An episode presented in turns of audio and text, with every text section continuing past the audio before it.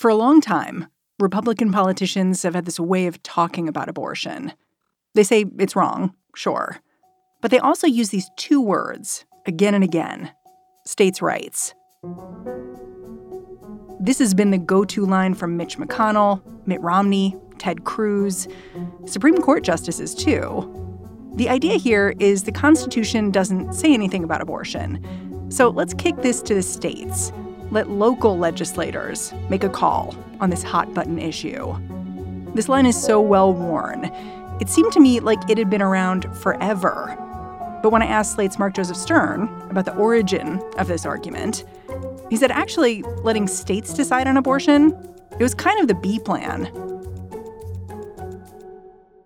So the states' rights line uh, really only came to being after Roe versus Wade and after the anti-abortion movement failed in its immediate response to Roe, which was to try to pass a constitutional amendment banning abortion across the country. In the seventies. In the seventies. And so just as this grand dream of a constitutional amendment banning abortion is falling apart, the strategy shifts to, you know what?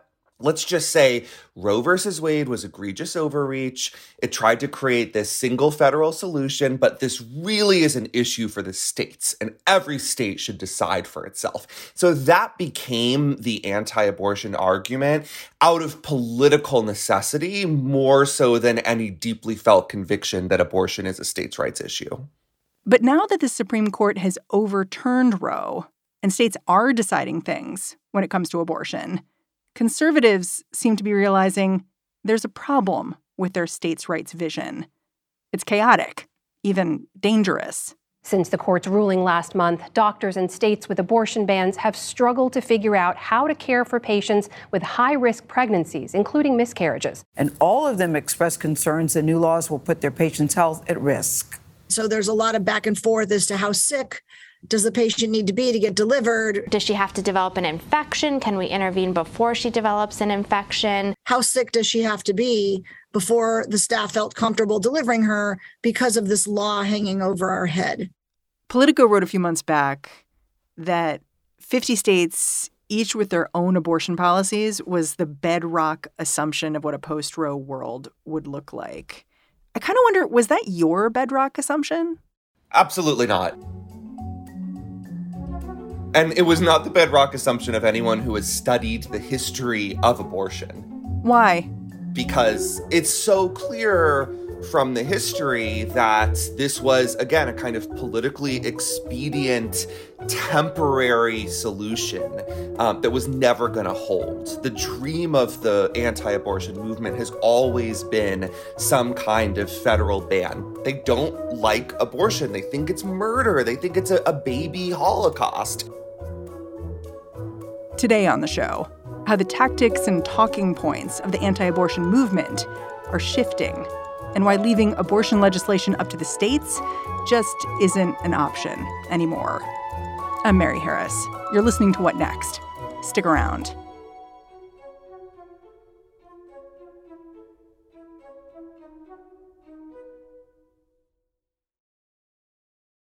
This episode is brought to you by Discover. When it comes to your finances, Discover wants you to know they are the credit card that is always there for you. With twenty-four seven U S-based live customer service, everyone has the option to talk to a real person anytime, day or night.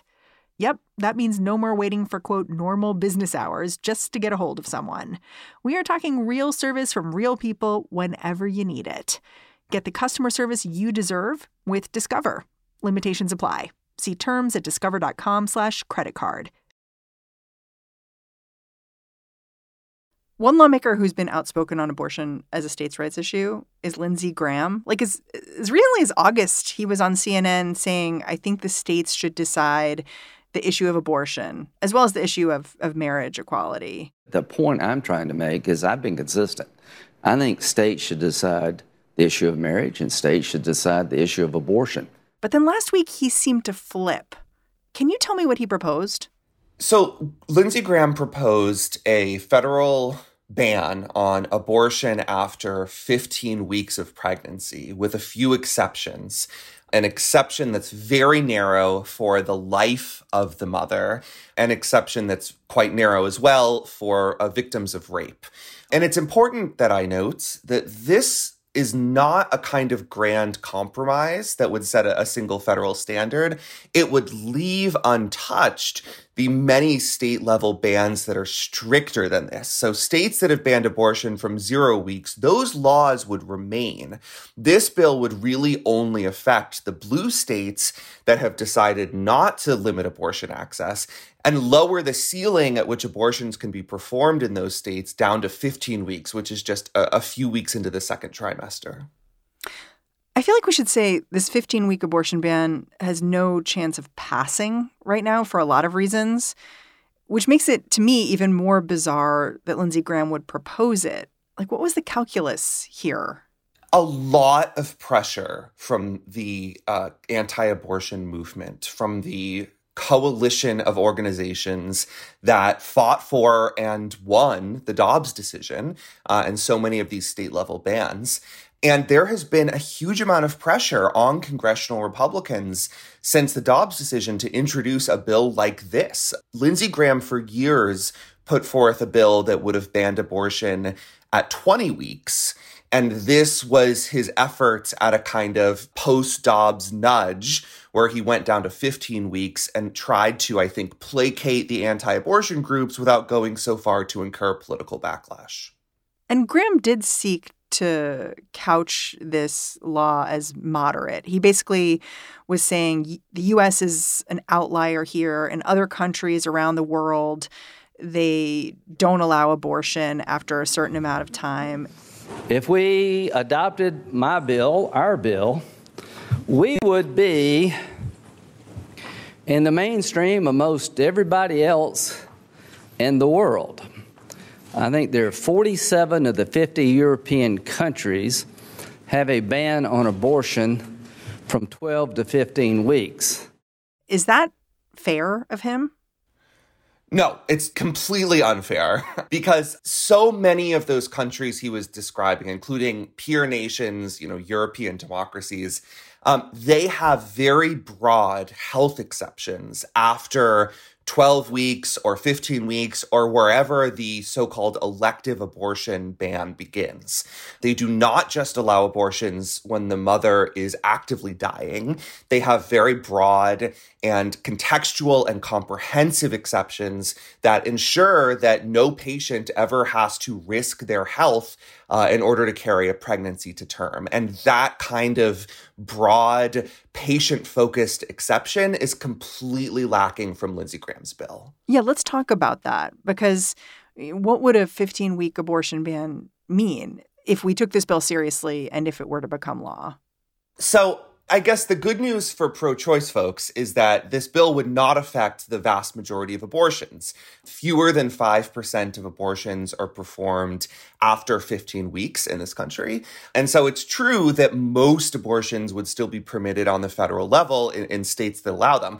But the flip side of that is that abortions that are performed after fifteen weeks are disproportionately due to a fetal anomaly, an issue with maternal health, uh, a problem, a crisis, really, in the pregnancy that arises in the second trimester. And one reason is that a lot of these issues, uh, especially fetal anomalies, they can only be detected after fifteen weeks when scans start to show uh, fetal organs developing. And so what this bill would really do is force a huge number of patients who are having a pregnancy crisis, who need uh, to get an abortion to preserve their health or to uh, spare the, the trauma of a stillbirth or uh, having a, an infant who's incompatible with life. Those people would be forced to carry their pregnancies to term and undergo terrible pain and anguish and possibly death um, because this bill is written so narrowly and so focused on that subset of patients. Well, and also my understanding is that this bill, there are a lot of restrictions and rules. You have to do all this paperwork to kind of prove your worthiness for an abortion and have all these extra people involved in a decision that's probably really complicated for the woman and definitely really stressful. and especially stressful if you're a victim of rape. And uh, Graham has tried to frame this exception as broad and kind of um, understanding. But the reality is what Graham did is pack this so-called exception with a, a bunch of obstacles. And one of those is that an adult victim of rape has to get counseling or health care relating to her rape from a, a government licensed facility, and then wait an additional forty-eight hours at a minimum before terminating her pregnancy. And then the doctor who terminates the pregnancy has to do so Uh, using the method that is most likely to allow the fetus to survive, which in the second and third trimester means induced labor, which is a, a really difficult procedure. It, it's much more dangerous than a typical D and E, which is the usual abortion performed at this stage. Um, I mean, it forces the woman to go through childbirth, essentially. And at that stage, there have to be two doctors in the room, one who's like ready to resuscitate the fetus if possible. Um, it, it, it's just a crazy idea that I don't think is really practicable and just adds layers of punishment to the victim as she's forced to undergo this childbirth, essentially, that she doesn't want to do early in pregnancy, and then watch these doctors try to resuscitate the fetus that she did not want to have in the first place. So as Lindsey Graham was talking about this bill, he was asked a question by a woman who told this gripping story of what had happened to her when her fetus had been diagnosed with an abnormality. Can you tell me about who she is and, and what she said?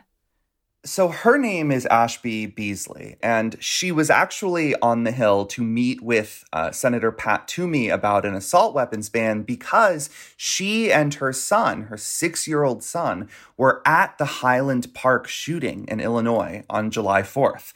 Now, they both survived, but she was there to discuss a solution to that problem, but heard that Lindsey Graham was holding a press conference and decided to stop by because when she was pregnant with a different child, they learned that there was a fetal anomaly at sixteen weeks, which, of course, is after the ban that Graham is proposing would kick in.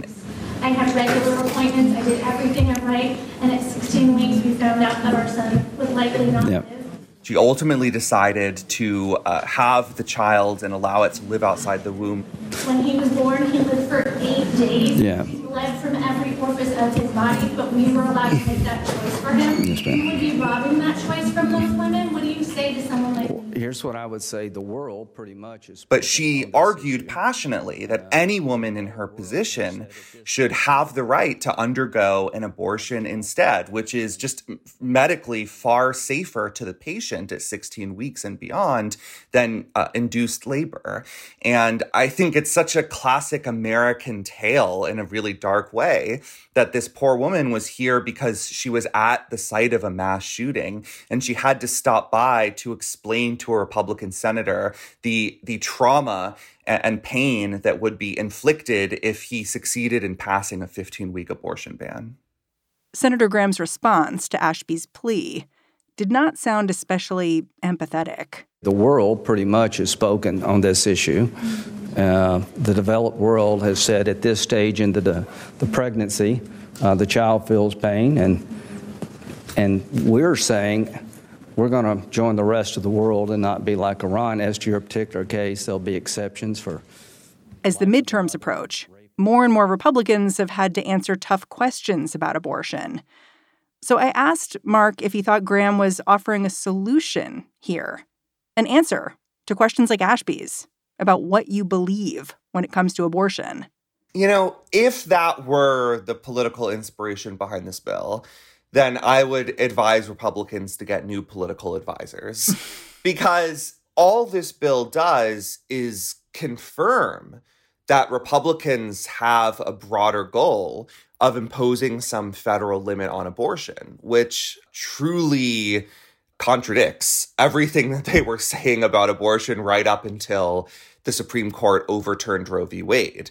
So the generous read is that now they can say, oh, well, we don't want an absolute ban at the federal level. We only want a fifteen-week ban. Still a ban. Yeah, yeah. As our colleague Jim Newell pointed out in his great article about this, the key words are abortion ban. After Lindsey Graham proposed this bill, it was widely panned by both Democrats and Republicans. Like, Mitch McConnell essentially backed away from it and said, I don't have anything to do with this. So if this is a political loser, why is it important for the two of us to be teasing it out anyway?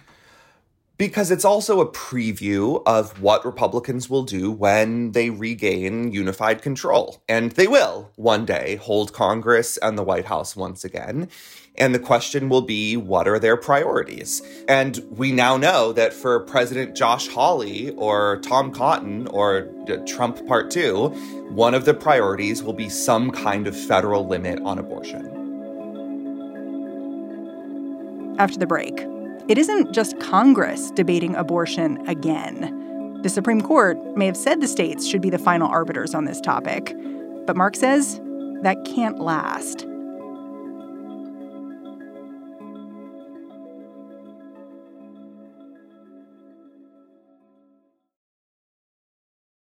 This episode is brought to you by Progressive Insurance. Hey, listeners, whether you love true crime or comedies, celebrity interviews, news, or even motivational speakers, you call the shots on what's in your podcast queue, right?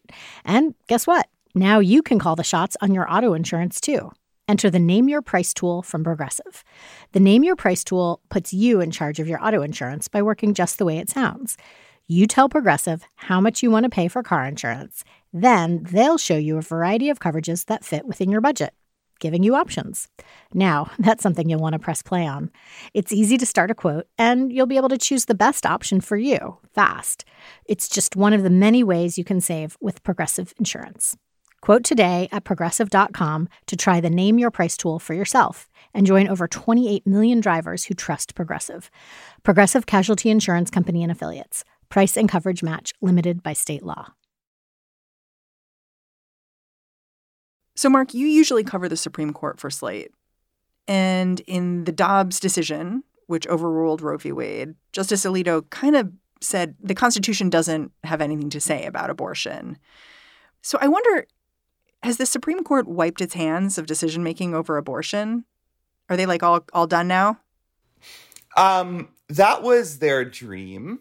That's what Justice Alito suggested in his majority opinion. That's what Justice Brett Kavanaugh outright stated in his concurrence. He was like, oh, we've solved the problem. You know, all the other questions are really minor and easy. Like, now we're done with abortion. But that is not reality. The reality is that there are so many other issues relating to abortion that are already in the federal courts or that will soon enter the federal courts that are going to divide judges and go to the Supreme Court for resolution. And a lot of those are are really difficult or thorny or controversial. And this the Supreme Court is gonna have to answer them because judges are going to vehemently disagree. And we can't have different versions of federal law in different parts of the country. SCOTUS is gonna have to step in. Yeah, you've highlighted one decision in particular that is likely headed for the Supreme Court because there are, there are a couple of opinions that are likely to conflict in Texas and Idaho. I'm wondering if you can explain what's going on here. Yeah, so uh, shortly after the Supreme Court overturned Roe, one of the Biden administration's responses was to remind states, specifically those with these really stringent abortion bans, that there's a federal law called the Emergency Medical Treatment and Active Labor Act. It's called EMTALA for short. Everybody calls it EMTALA.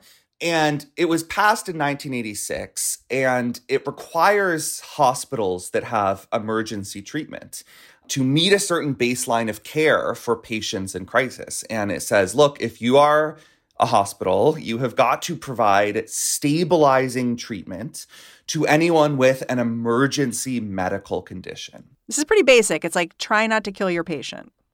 Try not to kill your patient. That's right.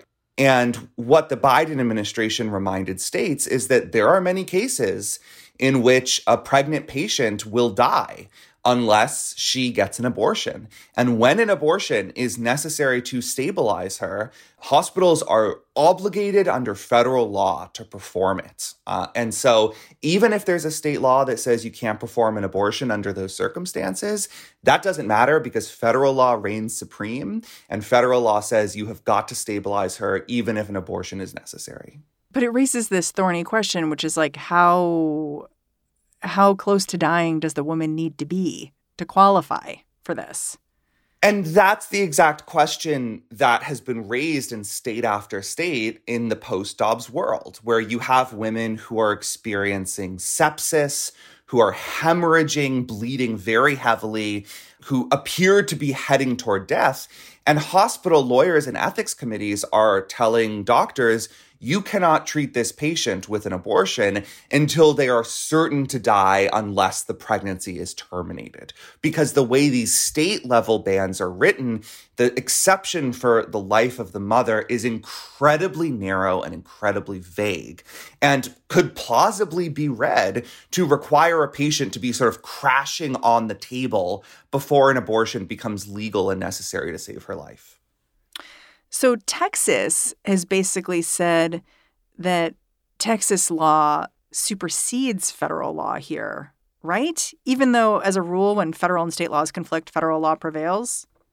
I mean, that's what Texas is really saying. Their lawyerly version of that argument is that this federal law doesn't really say anything about abortion because it doesn't use the word abortion. And also, this is pretty remarkable, the Texas argument in courts is that states get to choose between saving an actual patient and saving the fetus. And if they think that allowing the patient to die is necessary to save the fetus or give the fetus the best chance of living, that that is a legitimate choice that a state can make under its own law, and that EMTALA does not supersede that because it doesn't have explicit instructions in those circumstances. So how will this decision go to the Supreme Court? Well, because we have two conflicting decisions in the lower courts already about whether Biden is right or whether Texas is right. Um, so Texas sued after the Biden administration sent out this, this guidance and prevailed because it got a very conservative Trump judge in the district court who said, actually, states get to decide if they want to save the patient or save the fetus. EMTALA does not supersede Texas law. But then in Idaho, where the legislature passed an incredibly stringent abortion ban with very, very limited exceptions for the life of the mother, the Justice Department stepped in and sued uh, and said, actually, Idaho, you have now violated EMTALA by forcing patients to die and denying them stabilizing treatment when they need an abortion. And in that case, they drew a liberal district court judge, and that judge completely disagreed with his colleague in Texas and said, the federal government is right. This law guarantees abortions when they're necessary in emergency. So we've got conflicting decisions in different parts of the country, and that is the classic scenario in which the Supreme Court steps in. When are they expected to look at this case? Do we even know? This could easily happen within the next few weeks. We're talking months at the latest. I think this fall, the Supreme Court is going to have another abortion case on the docket that will force it to answer this incredibly thorny question of when and whether hospitals have an obligation under federal law to save a woman's life or health by performing an emergency abortion. I don't know how much I want to know what SCOTUS is going to say here. You know, like, I don't know. I understand why these cases have to be appealed and we have to, you know, work this out. But I'm sort of curious what you think is going to happen once these cases go to this Supreme Court. So I think that the answer to that question is how John Roberts and Brett Kavanaugh feel when they wake up on the morning they have to decide these cases. You think it's that? Oh, yeah. Like, just choose your own adventure. Look, there's there's four justices, Alito, Barrett, Thomas, and Gorsuch, who are just going to rule against abortion every time. It's very clear that they are just anti-abortion, and they feel that there's no circumstance under which the state's choices can be overridden unless it's, you know, some kind of federal ban. But will they rule against dying women? You know, look, a judge in Texas already did. and did so unapologetically and said, well, it's dying women versus dying fetus, and the state can choose the fetus. I think that's a tougher call for someone like Brett Kavanaugh, who really prides himself on being empathetic and compassionate, usually in a performative way. But if I were Brett Kavanaugh, I would see this case as a terrific opportunity to limit some of the political damage that I inflicted through the Dobbs decision, because this actually gives the Supreme Court the opportunity to be a hero, to step in just months after Dobbs and say, well, we're not letting it get that far. You know, these extreme, horrible cases of women dying, we're not letting the states take it that far. But I still don't know, because I think that Kavanaugh and, and also Roberts are very anti-abortion personally, and they're not going to want to look like they're going back on, on their decision in Dobbs. And remember, even Roberts was okay with a fifteen-week ban. So it, it's a genuinely difficult prediction to make.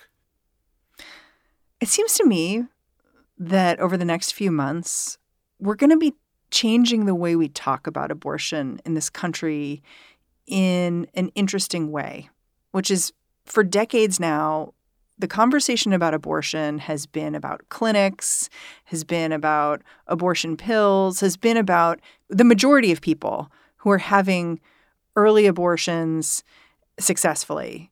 And now, because of the talk of a fifteen-week abortion ban, because of this case going in front of the Supreme Court, which is really about people in a different kind of situation in crisis, we're talking about women who are having to make very difficult decisions, often late in their pregnancy. We're talking about medical emergencies.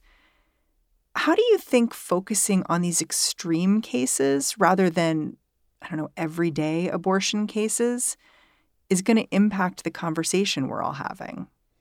I think it is very beneficial for abortion supporters and reproductive rights advocates who have been saying for so long that the discussion of later abortions, including fifteen weeks, that those discussions are all mixed up and, and really detached from reality.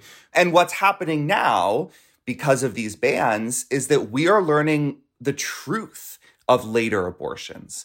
And we are learning that these happen mostly in traumatic, difficult medical emergencies. And that reality, I think, again, is helpful to reproductive rights advocates because it reinforces how important it is for patients and doctors to be making this decision themselves, and how inappropriate it is for the government to insert all of these layers, these state barricades in between a woman and a doctor and their best medical judgment. Mark Joseph Stern, super grateful for your analysis. Thanks for coming on the show. Always a pleasure, even when it's this depressing. Mark Joseph Stern is a senior writer for Slate, covering courts and the law. And that's the show. If you are a fan of What Next, the best way to show us some love is to join Slate Plus. Go on over to slate dot com slash what next plus and sign up today. You can also show us some love by making sure you never miss What Next T B D each week on Fridays and Sundays. If you did that this week, because, you know, life gets busy, just scroll back through your feed. Check out the episode they dropped yesterday. It's all about how human traffickers are using technology to fuel their trade. What Next is produced by Elena Schwartz, Mary Wilson, Carmel Delshad, and Madeline Ducharme. We are getting a ton of support right now from Anna Rubinova, Anna Phillips, and Jared Downing. We are led by Alicia Montgomery and Joanne Levine. And I'm Mary Harris. I'll be back in this feed tomorrow. Catch you then.